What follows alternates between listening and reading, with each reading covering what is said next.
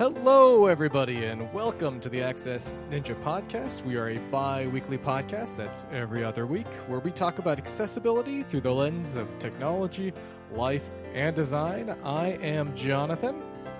And I am Rachel. Hey, Rachel, how you doing today?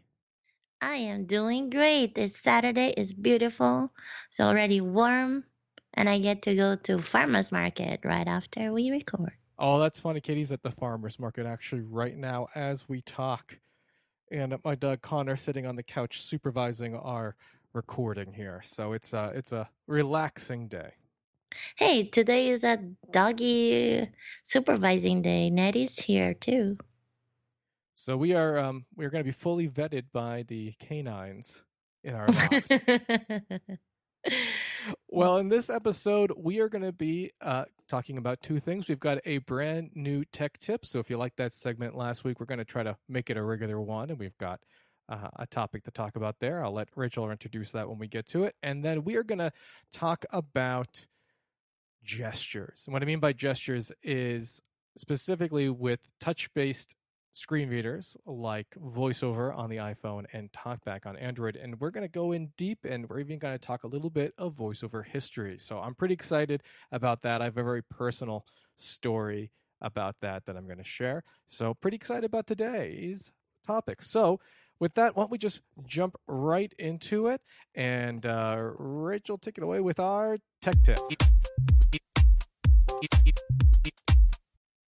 That is exciting. And today we're going to be talking about Notes, which is, of course, an Apple app. You have Notes on your iPhone, and you have also Notes on your Mac. Google also has its note form. So I believe it probably works the same way. Correct me, all Android users. And this week, I was pretty excited about Notes because for the longest time, I just let Notes hang there and not really use. I just thought it was, just like a writing pad that is just there. And I had TextEdit on my Mac for writing code and all those things. And I got very used to it. And I used to use everything in it, sometimes having like 300 files open at once. Yeah. Oh, sometimes? All the time. I think I needed an intervention. But so what happened is, in this intervention, Jonathan pointed out to me that I had to do something about it, and I did. And I started using Notes this week, and was incredible because I put several of what I'm working right now in there, bits and pieces, phone call recordings. Haven't even used reminders either. I just put everything in there. When I'm writing my book, I just throw ideas in there. And amazing this week was that I was able to open it everywhere I went. And so as I'm waiting for the Uber to come pick me up that was running late, I just pull up my phone. And even though I didn't have my computer, I could continue working on a piece that I was working previously, not wasting any time, not getting bored. And it has other features too, like sharing. So the really easy way to collaborate is grab a note and hit on the If you're on the app, you can hit on the top, it says share. And if you are on the Mac, you can go to the toolbar and also has add a person. So you add people. I want to point out too, in Notes, it's also add person on the iPhone as well. There's a share button and an add person button. Oh, that's right. Yeah. Yes. So add a person is for you to share with a person. And share is that you can actually send it through email, text, but the person won't have access to collaborate on it. That will just have the information of the notes. But if you add a person, as John and I have done for this podcast, as we come up with ideas, we can put it in the notes, and Jonathan gets notified when I put things in there, and vice versa, so we can collaborate. And there's no need to try to find a collaboration tool like, Google Docs or Dropbox collaboration. All those tools right now are not very accessible. You can read, but often as a screen reader, it's really hard for you to add information. But in Notes, it's simple enough. It's just like a text edit. You can add information. You can delete information. You can read information. So it's beautiful, and I was really excited about it. I know it's not something new or anything, but it opens a whole new world of collaboration and accessibility. Yeah, and since we use Notes to collaborate with this podcast, it's something that we're using quite a bit. So if one of us sees like a cool article we want to bring up on the podcast or a topic, I can just open up that note that Rachel has shared with me. I can type in there, and she can see anything I write, and back and forth. And that's how we do track all of our show notes for this podcast, actually. And I know some people on Windows who are doing this type of work with podcasts are using something like Google Docs, but we like the Notes. It's been working really great for us. Yes, because Google Docs, you have to do a bunch of different things in order to be able to read. And this is very simple and efficient. And like I've said a million times, accessibility is not just about reading. It's also about effectiveness of use and access, and how efficient, how fast you can do it. Well, excellent. Thanks for sharing that cool tech tip with us this week, Rachel. And if there's nothing else, we'll move on to the next section. Hey, I did have one more quick thing. Go right at it. Go for it. It's not a tech. It's just an interesting fact. Did you know that Amy Poehler wrote all her book on Notes? I did not know that. Yeah, she said that in between recording Parks and Recs and doing all the stuff and being in the plane, she would just pull out her Notes app on her phone and type it away, ideas, and she said that it was a mess, and then finally she had all the information for her to throw it in her book. That's really cool. And the nice thing about Notes is that it kind of sorts out all your individual notes. You can go through a list of everything you've written, and like writing a book, you could even break it into sections and write different sections. It's a pretty good word processor, and simple, easy to use, lightweight. It's a good tool. Oh, and I had one more thing to say. I totally forgot. But as I'm using Notes, they have a shortcut for creating headings. And then I added some to-do bullets. They have one to make it into a checklist. So now it's really easy because I just use a keyboard command. A keyboard shortcut. And I'm able to create headings as I'm taking notes to separate sections. And I'm able to do quick bullet points. And if you put a number and you press enter, it creates a numbered list right away. And by using another shortcut, I can get and make it into a checklist. And it's awesome because now I also have my to-do lists in there. I went to travel this Wednesday, and I made my checklist of everything I had to take. I checked it off, and there I went. And for those of you who are curious, if you're on the Mac computer, you can go to the menu bar under Format to find those shortcuts. But here's just them real quick. So title is Command Shift and the letter T. Takes the line that you're currently on or the block of text, turns it into a title. Heading is Command Shift H to turn it into normal body text. So if something's a title and you don't want it to be a title anymore, you hit Command Shift B, and that checklist is Command Shift L. For a list. Yes, and if you double enter, that will also get you out of it. So I do Shift Command H for heading, and I do two enters, and that brings me back to the body. And those same shortcuts do work for iOS, but you got to have a Bluetooth keyboard connected if you're on an iPad or on an iPhone. So just good to know. I do have it, so I forgot to say that. So I do have a keyboard connected, but you can also go into the bottom of the screen, and you can make those same attributes happen for you. Excellent. So anything else about Notes? No, that will be it. All right, we're going to move on to our main topic of the podcast in a new section we are calling Oh, that was a bad introduction. I was trying. It's okay. Oh, let me try that again, everybody. That was a technical error here with my audio program here. Let me try that again. Okay, you ready? Yes. All right. We're trying out a new section we are calling Going Deep. I like it. So every once in a while, I like to go in and get really, really detailed on a topic. And today we are picking what perceptually seems like a simple topic, but I want to go in deep and I want to examine it in great detail. And that is gestures. And what I mean by gestures is that when we're working with a screen reader on a smartphone, unlike on a computer, where we navigate around the computer and have everything read back to us by using keyboard shortcuts.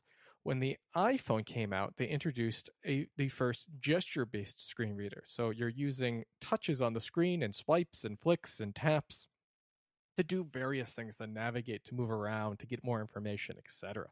And I want to examine those in a little bit more detail because as someone who trains people on how to use these screen readers, some of these gestures, some of the nuances, the little details, the differences between one gesture and another can be a bit confusing.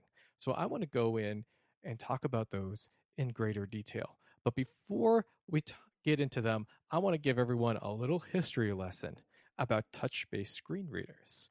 So we're going to go back in time, and I've even got some time travel music for us here, where I'm going to talk to you a little bit about the origins of VoiceOver. Are you ready for our time travel adventure, Rachel? Yes, I want to see what sound you have for me. All right, so we're going to go back in time to April 2005. So, a young 23-year-old Jonathan Campbell is living in Ames, Iowa, and working in the very first Central Midwest Apple store, the Jordan Creek in West Des Moines. He's very excited because Apple's been working a long time on a new version of their operating system, iOS 10.4, also known as Tiger. This is a particular. This is back when Apple named all of their operating system upgrades after large cats, so Tiger, Puma, Snow Leopard, Leopard, etc. Mountain Lion. Now we've got Yosemite and Mavericks and basically Sierra. Hi, Sierra. And all named after locations in California. But back then they were naming them after large cats. Now, Tiger was a particularly exciting release. It was bringing in some of, what is now some of my favorite features the Mac OS. It was the first version that had Spotlight, which is a searching the entire computer. It was the introduction of Automator, a program that lets you create automation tasks, and we'll certainly talk about that in detail on another episode as well. It introduced the zoom feature, accessibility feature, where you can zoom in and see different portions of the screen magnified. But what was more exciting then all of that was the introduction of VoiceOver, which was going to be a full-fledged screen reader built directly into the Mac operating system. Because before that point, although they did have an introduction version, it wasn't even called VoiceOver in 10.3. It was a demo, really. 10.4 was the release of this new screen reader. Now, I was very excited about this update because I was working in a retail store, and we made a very, very big deal about these operating system upgrades. I actually still have two different T-shirts that were given to us specifically for this launch. So I've got Mac OS 10.4 Tiger T-shirts that I still own to today. So when we wanted to do an introduction to this operating system, what we would do is we would have each staff member pick a different new feature. Someone would be assigned to Spotlight, someone would be assigned to the new dashboard feature, to Automator. Someone had to be an expert in each of those features. So when people came into the store during the launch, and it was a big to-do, not like today where they just push it out as a software update. You had to come in and buy the disk. It actually cost about $129. Now the operating system upgrades are free. Very different back then. So we needed someone to be an expert in VoiceOver. And I had 1 month to become the closest thing to a master in VoiceOver. Now, luckily, I had some background knowledge of screen readers. I had known about JAWS and knew some basics of getting around. But this version, this VoiceOver, what made it special was that it was built for the operating system from the ground up to be a full access screen reader made by Apple for Apple's computers. Because you see, what makes Apple computers different than the Windows computers and the other operating systems, especially at that time, was that Apple was the only computer company back in 2005 that made both its own operating system and its hardware.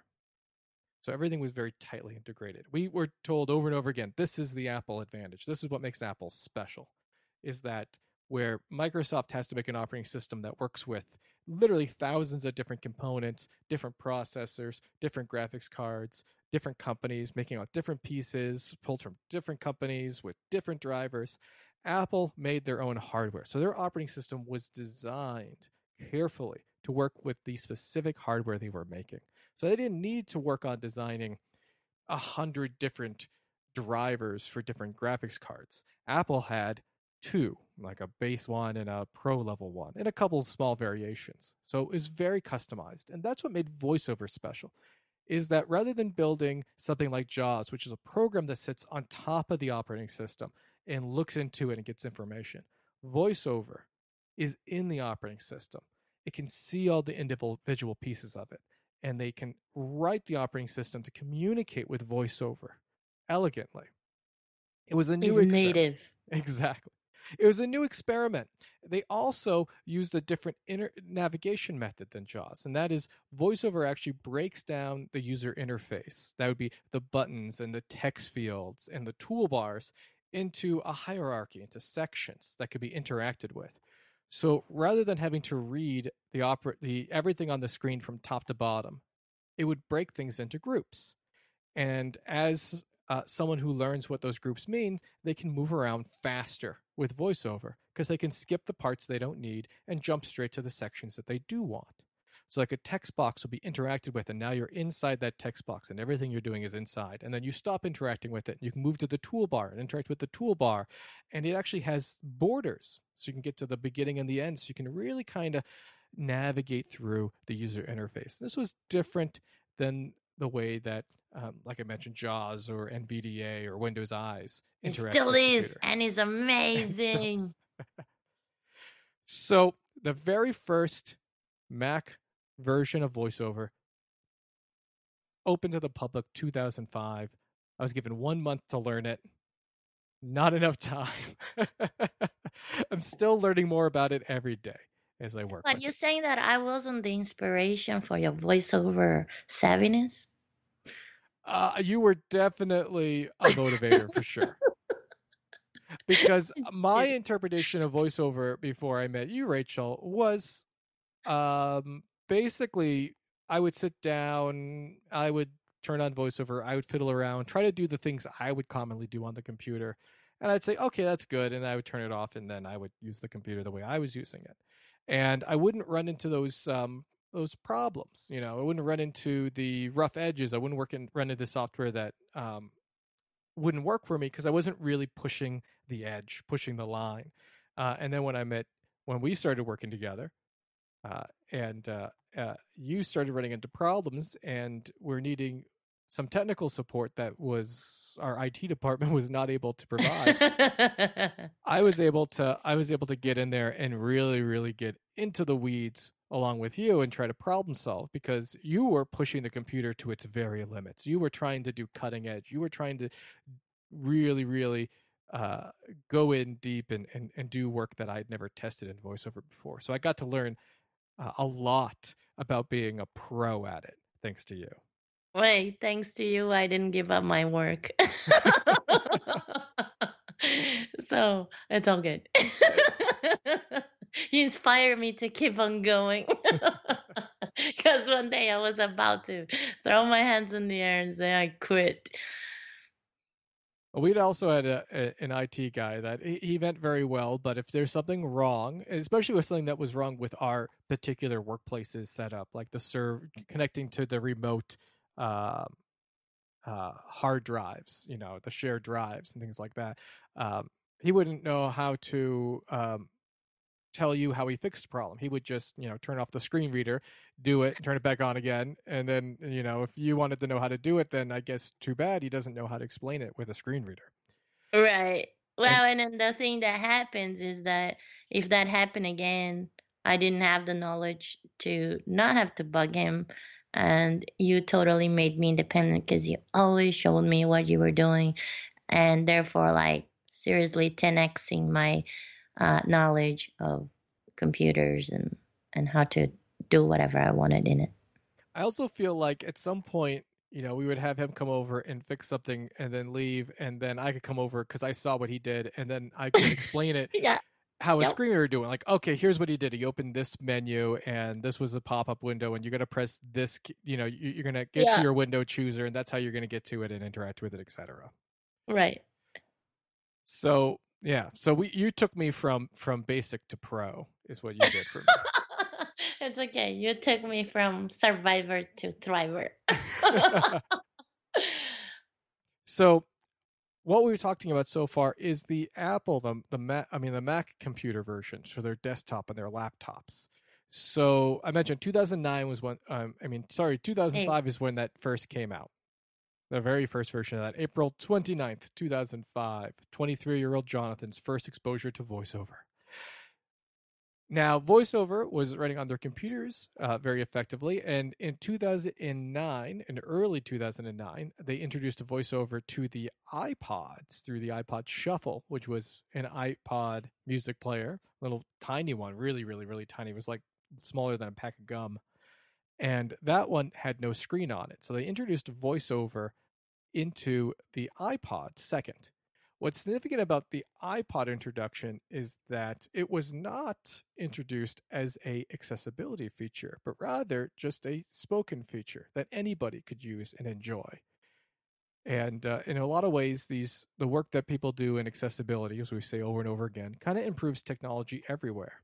So they learned how to take the experience, the VoiceOver experience they had built, and incorporate that into a product in a way that anybody could use. Also, because they had worked in screen readers for a while, they also had better high quality voices, because when the very first version of VoiceOver came out, you had really crummy voices, just these old system voices, very robotic. And then so in 2006, when the next operating system came out, Apple introduced Alex, which is a customized voice that they created. And then a few years later, they licensed out a bunch of voices from Nuance. So if you are using VoiceOver on a Mac or on iOS, you have a huge variety of voices to choose from. And that is something that was developed and prioritized because of a screen reader. And those voices are used in all types of apps, even outside of a screen reader use. So I have even seen some YouTube channels where they have, like, I think it's Paul, which is a Nuance voice, like, actually report the news or something. It's kind of funny. I think it's really funny too. It's like a really person who wants to make YouTube videos but are a little bit too shy to use their own voice, so they use the computerized voice. Or maybe they don't have a good voice of their own, and this is the way that they communicate. Because there's a lot of people who use who maybe have autism or have a disability that affects their voice, and they need a computerized voice. Well, so do screen readers. So we all kind of benefit from this type of technology. Now, I don't mean to go on a tangent, but going in one, it would have been cool though, like if someday they invented something like, you know, if Steve Hawkins could have said a few words in his voice before he lost it, and then that being transformed into like a, you know, computerized voice that he could have used when he typed and spoke out loud, because he was using one of those really ugly early on voices, synthesized voice. He got stuck with that voice too, because every time he did a public appearance, if he used a more modern voice, people were confused because they associated him with that voice so much. Yes. Now, Roger Ebert, the movie critic who passed away several years ago, developed cancer in his jaw and had to have most of his jaw removed. And he knew that was going to happen. And he did work with a company to try to take recordings of his voice since he had done so much television and make a computerized voice for him that he used. But of course, that at the time was very expensive, and he had to have a special company. There are a couple businesses trying to build out exactly that type of thing, allow people to create their own customized voices. But I still think it's pretty bleeding edge. I don't think they've quite mastered it yet, but they're working on it all the time. Well, Jonathan, I would put yours on mine computer. You wouldn't get tired of hearing my voice all the time? No, but you would have to do your video one to read my books. Oh, yes. It was a dark and stormy night. Hey, but in all that, I still have to say that Alex is my favorite because it's the only one that breathes. Alex does breathe. If you listen very carefully at the beginnings and ends after periods, before he starts a new sentence, he goes, a little bit. So. Some people think it's creepy, but it does help a lot on my reading comprehension. All right. I'm going to get us back on track. We're going deep. We're going a little too deep. Sorry. So I'm going to bring us up to, I mentioned in 2009, early 2009 is when the iPod Shuffle first got VoiceOver, but also in 2009 was the release of the iPhone 3GS. And along with the release of this new iPhone was the first version of VoiceOver on a mobile device. And as far as I can tell with my research, this was the first gesture-based screen reader. I've seen a lot of people make that claim, and I haven't been able to have it disproved. It was the first one that, rather than having to use a keyboard to interact, we would do a variety of gestures. So, well, I can sort of dismiss that. I do believe it was the first one, but the third-party softwares that used to do mobile screen readers, they were right behind them, but the gestures ability of these companies were not anywhere near sophisticated. You couldn't do everything. You could do some things, but you would still need to attach a keyboard to the phone in order to fully function. But the iPhone was 100% touch.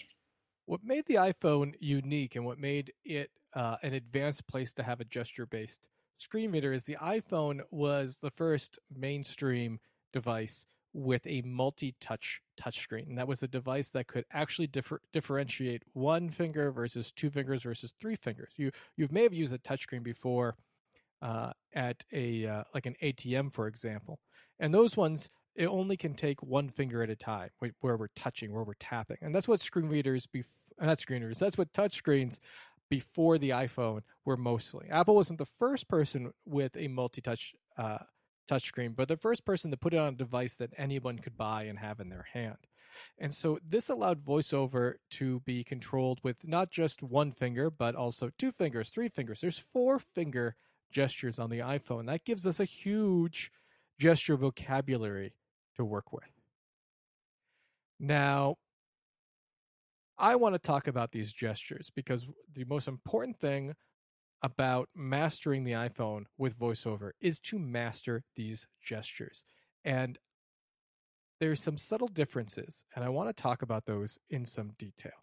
So, for those of you who are not familiar with the gestures in VoiceOver on the iPhone, there's some very basic ones I want to start us talking out with.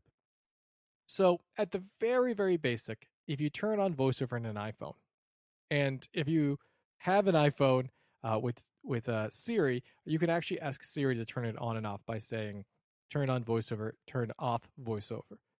You can also turn on VoiceOver by going into the settings, under General, under Accessibility, you'll find VoiceOver, and there's an on and off there. Or if you have a brand new iPhone, you just bought that fancy iPhone, and you take it out of that wrapping, and you press the power button, the phone goes into an introduction screen, which is where it's going to ask you for your Apple ID information. Do you want to set up the fingerprint sensor? At this point, if you tap the home button on the iPhone 3 times in a row, or if you got one of those fancy iPhone 10s, you would go to the power button on the side, hit that 3 times in a row, and that'll turn on VoiceOver at that point. There's also something called the VoiceOver, also something called the accessibility shortcut. We're not going to go, we're going deep. We're not going that deep, but you can use Siri to get to it. You can activate it when you get a brand new phone. That's what makes it significant is VoiceOver can be turned on any phone, on any Mac without any sighted assistance. That's very, very important because that's about independence. But so when you turn on VoiceOver, you can first, especially if you're sighted and you want to get an idea of how VoiceOver works, you can take your finger and just drag it a touch across the screen. And anything your finger touches, VoiceOver will read it out loud to you. It will also highlight it visually to show you where the focus is, where VoiceOver is paying attention. But touching and dragging around, although an effective method,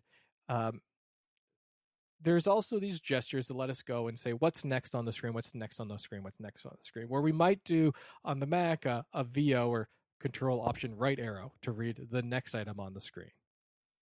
Or if we're on JAWS, you might use the arrow keys to move around and say, what else is there? What's next? Next line, next line.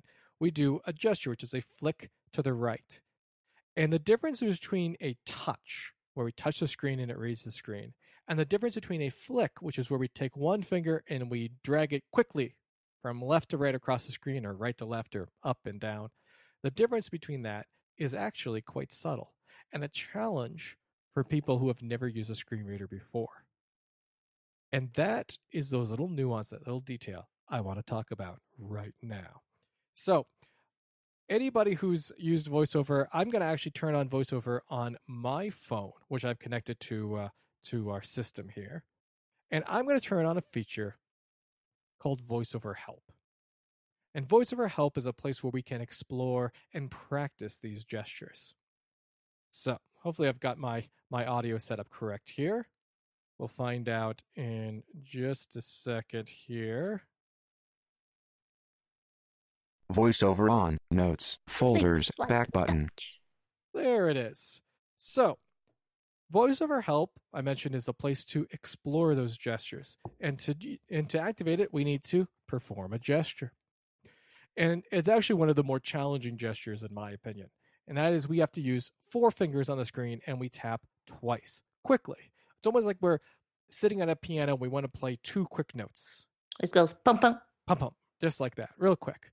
It doesn't matter if my 4 fingers are at the top, at the bottom, in the middle, just anywhere on the screen, 4-finger double tap. Starting help, to stop help, perform a 4-finger double tap or 2-finger scrub, or press escape on the keyboard. All right, so we're in help mode now. And when we're in VoiceOver help mode, if we perform a gesture on the screen, it will tell us what it does. So for instance, I mentioned flick to the right as a common gesture. I'm going to go ahead and do that. Listen to what it says. Flick right, move to next item. Very good. So it lets me know I did a flick to the right and that would move to the next item on the screen. If I just touch the screen. Touch, select item under your finger. Tells me it selects whatever item is underneath my finger when I touch the screen. Now, what's the difference between a touch and a flick?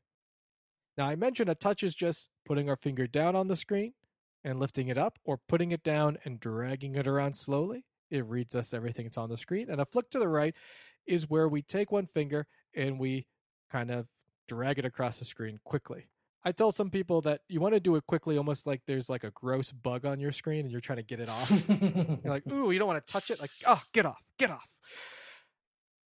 And that helps out some people quite a bit. But we don't have to do it super fast. We have to do it quickly. Briskly is how I would explain it. We can do it real fast and it works. We can do it a little bit slower, but there is a speed at which it thinks we're dragging here. And turning on VoiceOver Help is a good place to practice. So there's one other really important detail. This is a mistake that I see a lot of people I work with make over and over again while I'm trying to teach them that, how to use this gesture. And a lot of it has to do with some spatial awareness here. Now, if I cannot see my phone at all, I might have it in my hand right now, and I want to do that flick. If I don't have a great sense of the distance between my finger and the screen, I might try to do the flick, and I might actually miss the screen entirely by going up too high. And keep in mind, the people I work with, are a lot of them are newly blind, people who have recently lost their vision through like macular degeneration or an accident, things like that. So they're not as spatially aware. They're not as confident as someone who's maybe been blind their entire lives. And what they want to do is they want to make sure they know where the phone screen is before they flick, and they do something that is a major sin of the flick. And Rachel, you're probably familiar with this. And that is, they will touch the screen with their finger and then swipe. So they go straight down, touch the screen, and then swipe. And what you get, I'm going to do that right now. So I'm touching, so I'm going to hit thump, and then I'm going to drag. And I'm going to do it pretty quickly, but I'm going straight down, and then I'm flicking to the right. So if I try to do that here, I'm going to touch and drag. Touch. Select item under your finger. Yeah, that just gives you a drag. I just get a touch and a drag. But what makes a flick different than a touch is that our finger is in motion the entire gesture. So I don't go straight down. My finger is in motion before I hit the screen. It stays in motion while I'm dragging across the screen. And you want a good follow through where your finger keeps going after you let go. I think of it. It's like, almost like a swing. It's almost like a swing. It's exactly like a swing, right? You don't, when you're swinging on a swing, you don't. You're going back and forth, back and forth. You don't sit and then try to kick forward, right? That's not the way you do a swing. You get that momentum the entire time. Well, I was thinking more of a golf swing. Oh, golf swing. That's good too. That's good too, right? Because a golf swing, we lift our club up in the air. And then we bring it down in an arc, and then it hits the ball or the ground, and then it keeps going. There's a follow through. So the two things with this gesture, this is something that I just see over and over again, is that our emotions, our fingers in motion before it touches the screen, well, and after, and we get that nice follow through. So if I do that gesture, flick right, move to next item. Now there is a speed that it needs to be. There's a minimum speed. And it's something that's impossible for me to describe in words. You have to kind of feel it through. So turning on this VoiceOver help, just to repeat, that's forefinger, double tap to turn it on. You can practice with different speeds. Get an idea about how quickly you have to do it. So if I do it slowly, I'm going to count it out while I do the gesture so you can get it feeling from left to right. So I'm going to go 1, 2. Flick right. Move to next item. That says it. If I do it slower, so I do 1, 2, 3 before I get to the edge. So I'm going to go 1, 2, 3. Touch. Select item under your finger. Oh, a little bit too slow. So finger has to be in motion, has to be a pretty good speed, follow through. And if you do that and practice that with the VoiceOver help, you'll become a master. So left and right takes us forward and back. There is more than a handful of additional gestures. So there's another gesture as well that's important, and that is the double tap. When you are on a button, on an app, on a text field that you want to edit, to interact with it, we do a double tap. Just like the flick gesture, another challenging thing to know. What's the difference between touching the screen to read there and a double tap? And the main difference is speed. So we want to do a double tap. We want to tap that screen twice quickly, just like we talked about with the VoiceOver help, the four-finger double tap. We want to go 1, 2, like we're pressing two quick notes on a piano. Or I think that's staccato when you'd go twice. Okay, double. Good. I'm jumping into the territory I'm not comfortable in. Music. So you do two quick taps really quickly with your finger. And the two mistakes I see people make all the time is obviously speed. If I go 1, 2 slowly, I'm going to go 1, 2. Double tap activates the selected item. I still got it. If I do it a little bit too slow, tap. Touch. Select item under your finger. It thinks it's a touch, because remember, if we just touch the screen, there's too much of a delay between when I touch it once and when I touch it again. Now, just so you know, if you do go into your VoiceOver settings, there's a double tap timeout option. And you can increase the duration, as in the amount of time between double taps through that setting. It's always going to be a very quick double tap. I did not know that. Oh, this is a huge thing for my customers who have some motor difficulties, and they find that the two-finger double tap is very hard. Yeah, if you go into here, I'll actually show everybody. Open VoiceOver settings. Here are the settings for VoiceOver. Accessibility settings. All right, so I've opened up VoiceOver settings, and I believe it's at the end, so I could flick to the right till I get to the end, but I'm going to use another shortcut. I'm going to take four fingers. I'm going to tap just one time on the lower half of the screen. This is a neat shortcut. This takes you to the bottom of the screen. Double tap timeout, 0.5s button. There it is. So it's the last item in VoiceOver. So remember, you could flick to the right till you get the double tap timeout, or if you want to jump straight there, four-finger tap on the bottom half of the screen. A four-finger tap on the top half will jump you back to the top. And that's a gesture I really like, but if you've got a smaller, like an iPhone SE, it's hard to get four fingers on the top and bottom half. If you've got a bigger phone, then it's quite a bit easier. Anyways, you heard double tap timeout, 0.5. That is the amount of time between the double taps that I need. That's half a second. So if I double tap on double tap timeout. Selected VoiceOver back button. Double tap timeout heading. I'm going to flick to the right. Double tap timeout heading. I'm going to flick to the right again. Seconds, 0.50, text field. So 0.50 seconds, or 5 seconds. Double tap decrement button, increment, dimmed button. There's an increment and decrement button. There's an increment. I double tap. That will increase the amount of time it will let me do between double taps. If I flick to the left. Decrement button. And I can double tap on that. Decrement, 0.45 seconds. Decrement, 0.4 seconds. So 0.5 seconds is the longest it will let me set it to, and I've got mine set to a nice long 0.5 seconds. Increment button. Increment 0. Increment dim. What is the shortest? The shortest. That's a good question. Let me find decrement out. Button. So I'm going to go to the decrement button, and I'm going to double tap over and over again until I get to that lower number. Decrement 0. Decrement. Decrement. Decrement. Decrement 0. Decrement. Decrement. So that shortest amount is... Double seconds. Text field is editing 0.20 character. So 0.2 seconds. That's real fast. So I'm going to put that back up again here. Increment. Increment. Increment. Increment. Increment. Increment. Increment. Oh, there we go. Anyways, so what I'll do for a lot of my customers, who especially I have a lot of older customers, is I'll go into this double tap timeout and I'll turn it up to the largest amount while they're learning, so that they have an easier time performing that double tap. They have more time. But still half a second. So between one tap and the second tap, you have half a second. So always fast.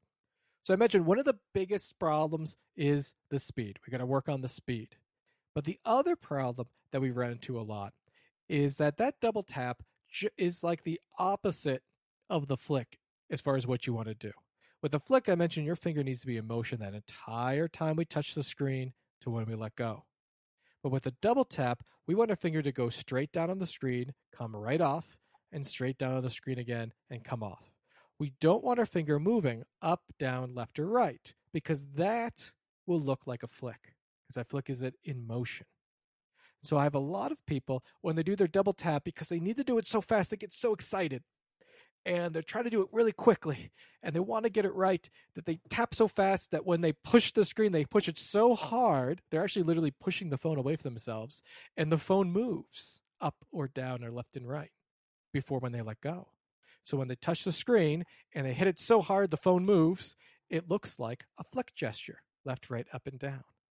And there's nothing more frustrating then try when you finally found that button on the screen, you can flick into the right and you hear a done button. You're like, oh, good. I'm going to hit that done button. I'm done. I'm going to finish this task. This is going to feel great. And then they try to do a double tap, and that first double tap feels like a flick. And it jumps to the next element. Or if they flick down, which is the more common one, it flicks to the next setting in the rotor, which might be a heading, which might jump you way far away from where that button was. And then what ends up with is you're confused. You don't know where you are anymore. And that's one of the challenges of a touch-based, gesture-based screen reader, is that when we make a mistake, like instead of doing a double tap, we do a flick. It moves us dramatically away from where it might move us dramatically away from where we are. And we have to kind of figure ourselves out. Have you run into this, Rachel? Yes, I have. And, you know, I have all my motor skills very nice, but I still happen because sometimes I'm moving through things so fast and I'm not even listening to what the screen reader is saying because I know where I want to go. So I just heard the, you know, for the done. And then I just double tap, but I moved pretty fast. So then I go to the next thing and I double tap there before I even heard. And then boom, like it canceled. And I'm like, and then I didn't go away from it a lot, but you know, we haven't talked about it, but there's the rotor. So as you move the rotor, your up and down gestures change. And a lot of times I have in vertical navigation. So sometimes, you know, sticking with the done button, maybe I did done, but then I flick down real fast. And then now I'm in, you know, in the middle of the screen.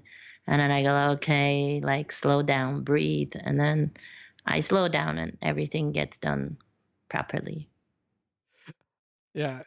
One of the things that you mentioned there just made me think of the fact that when I'm teaching people to use a screen reader, they like to listen to what it says. So as I flick to the right, it kind of describes it. But you mentioned that you know I'm in the settings menu. It's maybe 5 flick to the rights to get to what I want, right? So you don't wait to hear what it says. You flick to the right, flick to the right, flick to the right, flick to the right, because you've been through this before. You navigate it. One of the interesting things with teaching people I've noticed is that when someone's first introduced to a screen reader, they don't like to interrupt the screen reader. Even if they know that it's the next item, they wait for it to finish saying the whole thing. So if I flick to the left here, decrement button. I flick to the left again. Seconds, text field is editing 0. So I was on the increment button, and then I flick to the left to get the decrement, and I flick to the left to get to 0.5. I want to go back to the increment button. So I know it's 2 flicks to the right, because I flick to the left twice, right? Just counting. So I can go flick right, flick right. Decrement button. I don't have to wait for it to finish saying decrement. And it's just, it's for some reason, some people, when they first have that challenge, they don't want to interrupt the screen reader. I've noticed that some people also tend to be overly polite to their phones, and I appreciate that. And I think some ways that does it. It's a thing because they're new to being blind. When you don't know your life, you get pretty rude to your phone. I have a lot of people when they activate Siri, Siri will do something and then they'll activate Siri again just to say thank you to Siri. And I appreciate that. That's good manners, but really, really, really not necessary because Siri could care less about you. Oh, sometimes I activate Siri just to say you're an idiot. Yeah. Siri doesn't have feelings, so it's okay to take out your frustrations if you need to. One more thing about just properly doing gestures, and then we're going to talk about some of our favorite gestures. And I have some tips. And I want to talk about the rotor a little bit quickly too, and then maybe we'll finish up here. But go ahead. I did want to say that I've noticed that a lot of people are flickers. So all they do is flick. And I'm not a flicker. Like I flick when I have to or when the dragging is not responding because I've noticed that some apps, I don't know if it's the way they're built, the drag won't read. But I'm more of a dragger. So and also I know where things are. Because I drag a lot, I know the positioning of every icon on the screen. And then, so if I'm going to the decrement, for example, button, I know where it is in the screen and I will always touch kind of close to where it is.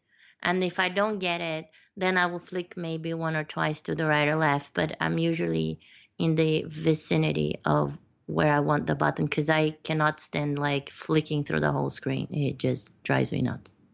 And everybody's got their preference and the way that they think that they lay it out. But the way that you described using it, Rachel, is the way I associate with a lot of people who are experienced or advanced VoiceOver users. Because, well, I'll give a very specific example. Earlier, we talked about the Notes app and how you can share a note, collaborate a note with someone else. So if I'm in the Notes app, and I am in a specific note, the layout of the screen is a set of buttons across the top and the bottom of the screen with the note you're writing in the center. So if I wanted to share this with Rachel, I might get there one of two different ways. If I'm in the note, I might know that in the note, the buttons go as follows from left to right. The back button takes you back to the list of all your notes. A heading, that is the name of your current note. The add a person, which is a share button. And, oh, no, not share, but add a person, which is the collaboration button. And then next to that is the share button. So if I was doing flicks, I might know when I'm in the Notes app, when I just open the new Notes, I flick 1, 2, to get to the collaborate button. So from back to the heading to the collaborate button. But if you are not at the top of the app, you've been doing something, so VoiceOver Focus is there, you might have to flick left and try to find your way back to it. It might be hard to find, but you might also know that the collaborate button is always in the top right corner of the screen. So you can just put your finger in that portion of the screen to move VoiceOver's focus there. And if you get, if you go to the top right corner, you might land right on top of it. If you end up on the share button, then you just flick to the left to get there. So you can navigate a lot faster as you learn the layout of an app. And you can do the dragging and the exploring as well, like you mentioned, Rachel. Well, that's what made me fall in love with the iPhone versus any other phone I ever had. Because even with the keyboards, you know, like kind of like BlackBerry and all the other phones, I had a HTC with a, you know, pull-out keyboard, and that was the problem with all of them. I had to function like I function with a keyboard in JAWS, and with the iPhone I can just jump around. Yeah, like I have another customer who's got a flip phone that's a speaking flip phone, and to navigate it, she uses literally physical arrow keys on there. And she has to, if she wants to get to something that's on the bottom of the screen, she's got to press that right arrow like 20 times to get there. There's no jumping. But the VoiceOver, you have the choice to jump. You have several navigation methods. Speaking of jumping around the screen or navigating, let's talk about the rotor a little bit. Because the rotor was a very, very new concept that was introduced in VoiceOver. Do you want to describe the rotor a little bit, Rachel? Sure. So the rotor, the gesture is you grab your thumb and your index finger, or two fingers, whatever you want, but I use my thumb and my index finger, and you sort of rotate it counterclockwise or clockwise on your phone, and that will be giving you different options. But I noticed that some people also have trouble with that motion, Jonathan. Why don't you share with us a bit? What kind of solutions you have given to explain? Absolutely, yeah. Rotor. The rotor tends to be a challenging gesture conceptually and functionally as well. It's one of those things that once you master it, you think it's easy, but when you first have to learn it, it seems like it's impossible. So that motion you mentioned, the two fingers on the screen, like a thumb and an index finger, or you can do it with two fingers here. It's just like turning the way the rotor is supposed to work. It's supposed to be like turning a knob, like if you had like a stereo with a circular knob, and you would grab that with two fingers or thumb, and you would turn it. It's that same conceptual. It's like turning an imaginary knob on the screen. And in theory, you take a thumb and pointer, stick them on the screen, and then rotate. And I often tell people if they're trying to learn how to do it this way, you're taking two fingers, placing them on the screen, and then you're rotating your wrist. So you can rotate your hand as well, but if you rotate your wrist, that kind of turns both those fingers at the same time. So you hold them nice and stiff, put them on the screen, and then rotate your wrist to create that circular motion. And that's the way that, the standard way of doing it. But it's not the only way to activate the rotor. I just remember I used to have a 12-year-old, and what he did is he would put his thumb on the screen, and then with the other finger he would touch the screen and he would rotate the phone. I just remember that, and I mean that also worked, which was like really funny because I taught him that he could actually with the left hand put his finger, and then with the right hand he could get his index finger, which we call reading fingers, if you're blind, and then he would make that finger go around. But then he's like, what if I did this? So he put it in the index finger, and then his middle finger, he touched it, and he started like making the phone go around on his index finger, which was funny. It works, although I imagine the orientation of the phone gets a little confusing. Yes. But he was a 12-year-old. Come on. He was being creative. That's right. So there's three ways that I think of, and Rachel, if you've got a fourth, let me know. But the first way is to place, like I said before, is to place the thumb in the index finger or your reading finger on the phone, and then rotate your wrist. Keep the phone still. Don't spin the phone. Although if you spin the phone like a quarter turn, that actually works pretty good. Another way I've seen people do it, it's not my favorite, but a couple people really do like it this way, is what they'll do is they'll place one finger on the screen on one hand, and they'll place and keep that one still. And then they'll take a finger with their other hand, put that on the screen, and act like they're drawing a circle around their first finger.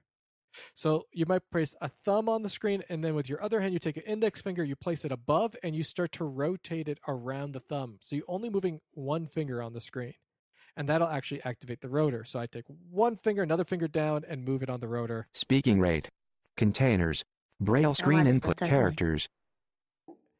Now, the way I like to do it personally is a combination of the first method and then this other method. And that is, what I'll do is I'll hold the phone in two hands. So what I'll do is I'll take one hand and I'll put it underneath. So my finger's underneath, but my thumb is free. I'll take my other hand and I'll also put that behind there. I almost interlock my fingers behind the phone. But I have both my thumbs free. So my fingers are behind the phone, holding the phone steady. My thumbs are free. And then what I'll do is I'll flick down with one thumb and up with the other. So I'm flicking in opposite directions at the same time. And that also, when I do that correctly, moves me through the rotor one step at a time. So I'm going to do that right now. Words, headings, speaking rate. So I'm using two thumbs, flicking in opposite directions, rather than two fingers rotating on the screen. So those are the three methods for activating the rotor that I see a lot. Do you have any other fancy things you've come across? Yeah, well, I do the first one, but when I was first starting to use and I was exploring all kinds of gestures to see which one was my favorite, I'm not a two-hand person. Like, I do not like to touch my phone with two hands. So what I used to do was, I still do it when I'm in the kitchen with a recipe, and I have one hand that's completely dirty, and I have my phone on the counter. I put my index finger anywhere on the screen, and I hold there steady. And then I use my middle finger to flick around my index finger. But just on the right, I'm not, I just kind of flick on a sort of like in a C motion, and that usually works. That's very similar to that I mentioned, that using one hand, one and one finger to go to the other. You're just doing it with one hand essentially, right? Two, your index and middle finger, and then doing like a half turn, right? Correct. And I'm using the phone, and I'm using that index to push the phone down on the counter so it doesn't move. But most of the time, I'm using the thumb and the, just a regular flick, kind of like if I was grabbing a knob. Oh, I like that. Keep one finger to anchor the phone and the other one to do the C, draw a C on the screen, essentially, or backwards C. Yeah, and it's not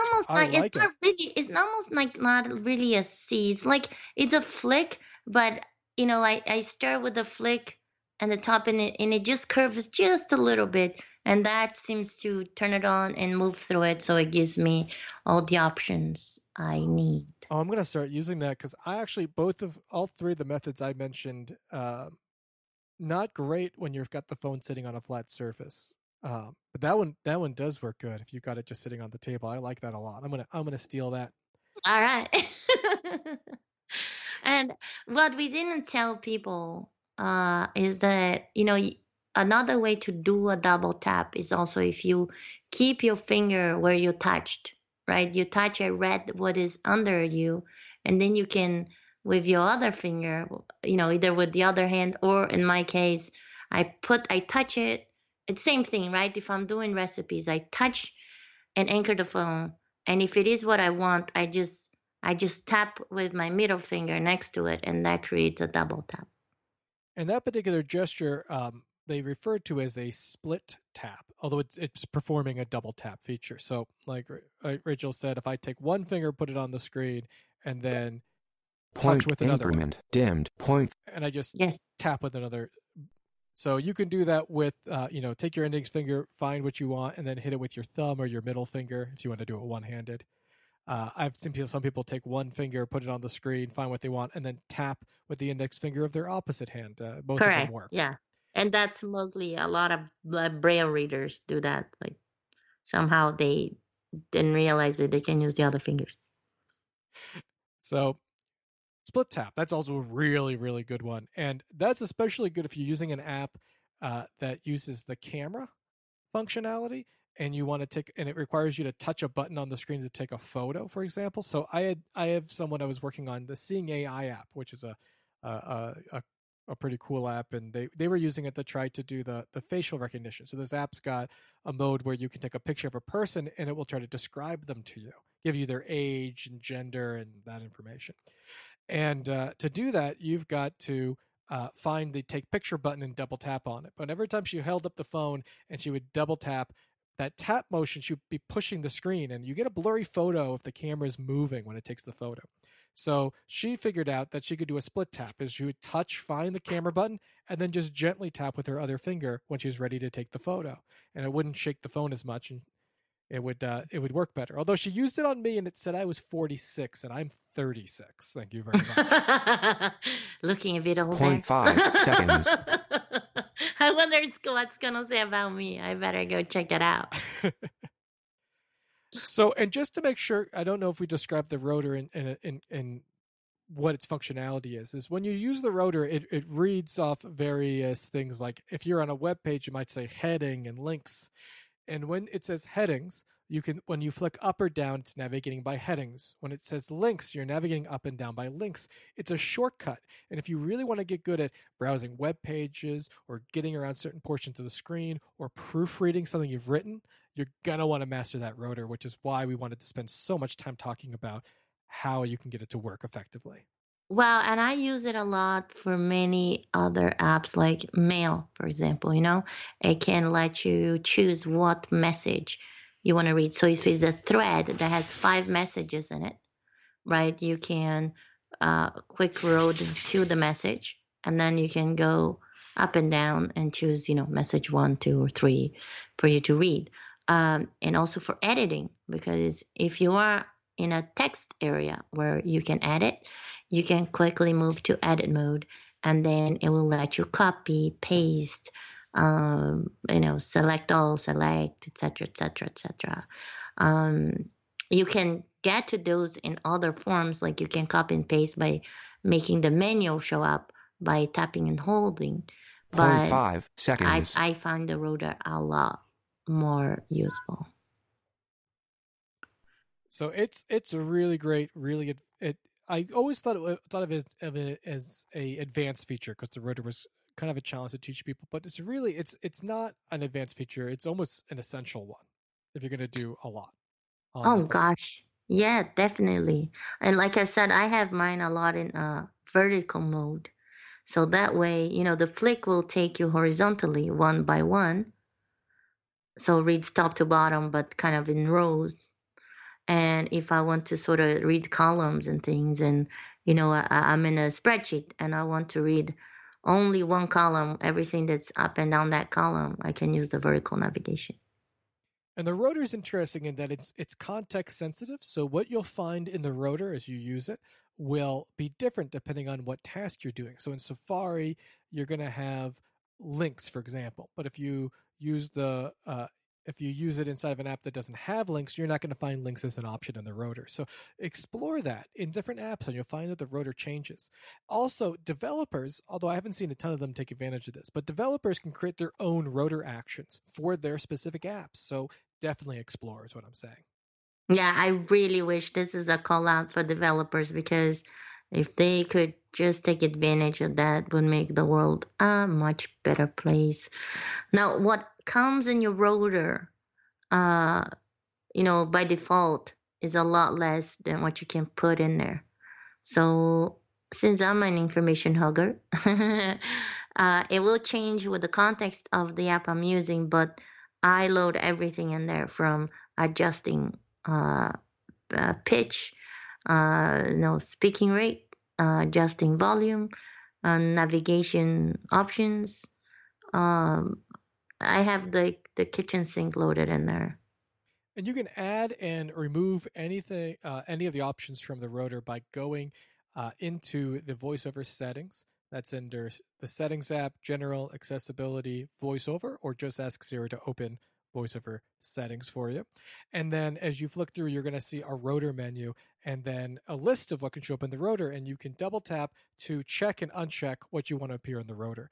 And there's some great little tidbits in there. One I've been playing around with is the on-screen Braille keyboard, which allows you to tap on the screen with your fingers to simulate how you would type on a Braille keyboard. That's a whole thing to get into. But if you're curious about it, you can explore that on your own.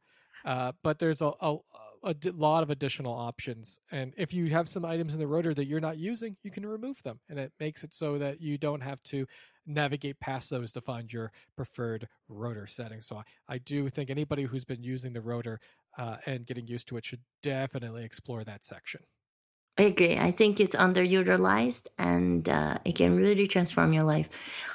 This should be an attack tip, but I also recently learned that on Netflix, now there is a media description setting on the rotor. And it can tell you speech and Braille, or off. And I put it in speech the other day, and I was watching a movie that now and then had, different language in it. And it read me the subtitles. Well, very nice. And this would also be a tech tip, but it's another Netflix thing, just so we're on the topic. They updated to support playing and pausing with a hardware keyboard by pressing the space bar. And that's been making me very happy. It's because I have a iPad that I have a keyboard connected to all the time, and I set it up to watch Netflix. I can just hit the space bar to play. But that does actually remind me that I wanted to segue into one final section here, which is just us talking about our favorite gestures and ones that we find particularly fun. And Rachel, you mentioned one that I think is relevant to the play pause I was just mentioning. I don't have drum roll. Hold on. Maybe I've got a drum roll here. How about a gong? Okay. Oh, wait. Oh, geez. I just did that. I do have a drum roll. Okay, here it goes. And my favorite gesture is two-finger double tap. And it stops and starts whatever function is focused on the phone. So if I have music playing and I two-finger double tap, it stops the music. If I'm inside Siri and I use two-finger double tap, Siri comes on. If I'm in a text edit and my keyboard is visible, and if I double tap, dictation will come on. And if I double tap, dictation will turn off. And same thing happens with most everything. But if nothing is going on and the phone doesn't know and you two-finger double tap, whatever your music is playing, it will start playing.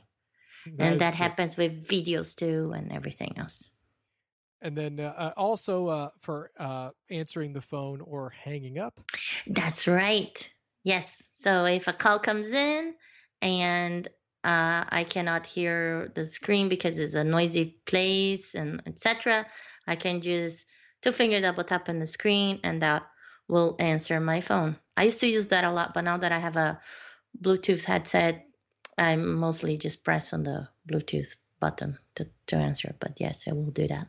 What I like about the two fingers to hang up the phone is that, you know, when I grew up, we used to have a, you know, phone with a receiver. And when you were angry and done talking to someone, you could slam it down on the hang up. But you can't do that with the smartphone. But if you take two fingers and double tap them aggressively, it kind of feels like you're just slapping the phone. Actually, this happens to me a little too often. You know, sometimes they're saying, oh, bye, thank you. And I hear that they, I don't know, the person said something else, but I already two-finger double tap, so it literally hangs up on them, and I didn't mean to. But, you know, if you say bye to me and you have second thoughts, you can bet it's going to be gone because I'm going to two-finger double tap. All right. Now and it also, it makes you look good, you know, too, because, you know, sometimes you're talking to somebody and then, you know, they're trying to be polite and they want to wait for you to hang up. And if you're looking for the hang up button and you're reading the whole screen, sometimes it's, your keyboard is up. So it starts saying 1, 2, 3, 4, like no star, blah, blah, blah. And then it goes like end call. So then you press and then the person, you can hear the other person on the other side, like, you know, if they don't know you're blind, they don't know what's going on.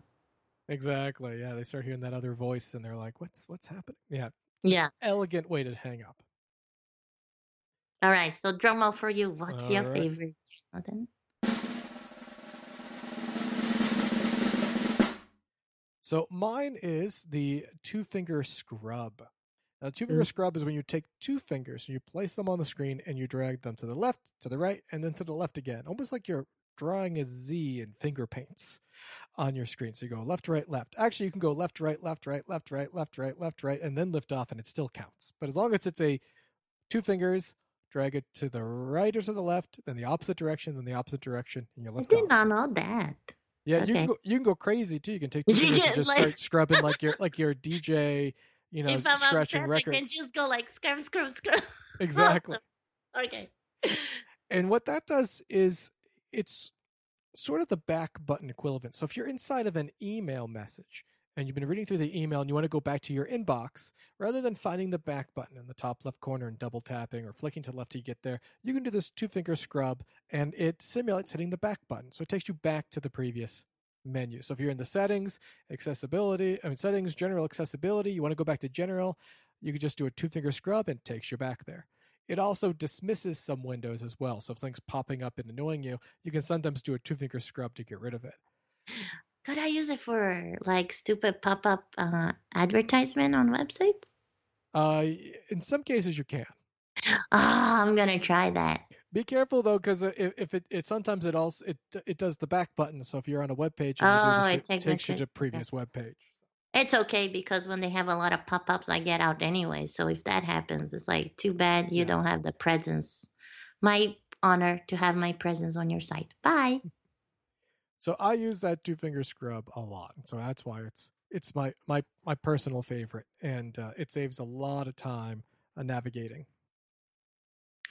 Now, I wanted to bring one more that I think it's useful for many people, using screen reader or text-to-speech, which is the two-finger flick down, because it just reads continuously and is really handy when you have like Kindle open or iBooks or a PDF. Yeah, if you get a book open, like you mentioned, Kindle or iBooks, it will read to the end of the page, flip to the next page, and start reading from the top of that page, and so on. Yes, so it's really nice when I'm cooking and my hands are quite dirty, I just put a book, I flick down with two fingers, and then it just keeps reading forever until I stop it. Well, we've been going for a while here, and I could talk about gestures all day long, but I think maybe we should wrap it up unless you've got any final thoughts, Rachel. I do have one tiny little final thought, is that a lot of people sometimes do not know how to explain to a blind person how to tap hold and swipe. I think that's what hold and swipe. And a lot of apps require that. So the way to do that on VoiceOver is you do your two-finger double tap really quick. You don't lift after the second tap. You hold it, and then you swipe right or left. Excellent. So there's nothing else. Why don't we close ourselves out here? All right. Yeah, because Nettie's starting to cry here. She's saying, it's over, people. Yeah. You've been going for over an hour. Come on. Yeah, she's like, come on, hang up. You're getting boring now. All right. Well, I want to thank everybody for joining us for this episode of the Access Ninja Podcast. This has been Jonathan Campbell. And this is Rachel Magario. If you've got feedback for us, send it to us at feedback@access.ninja. That's feedback@access.ninja. And, be good to each other, all right? Have a great week.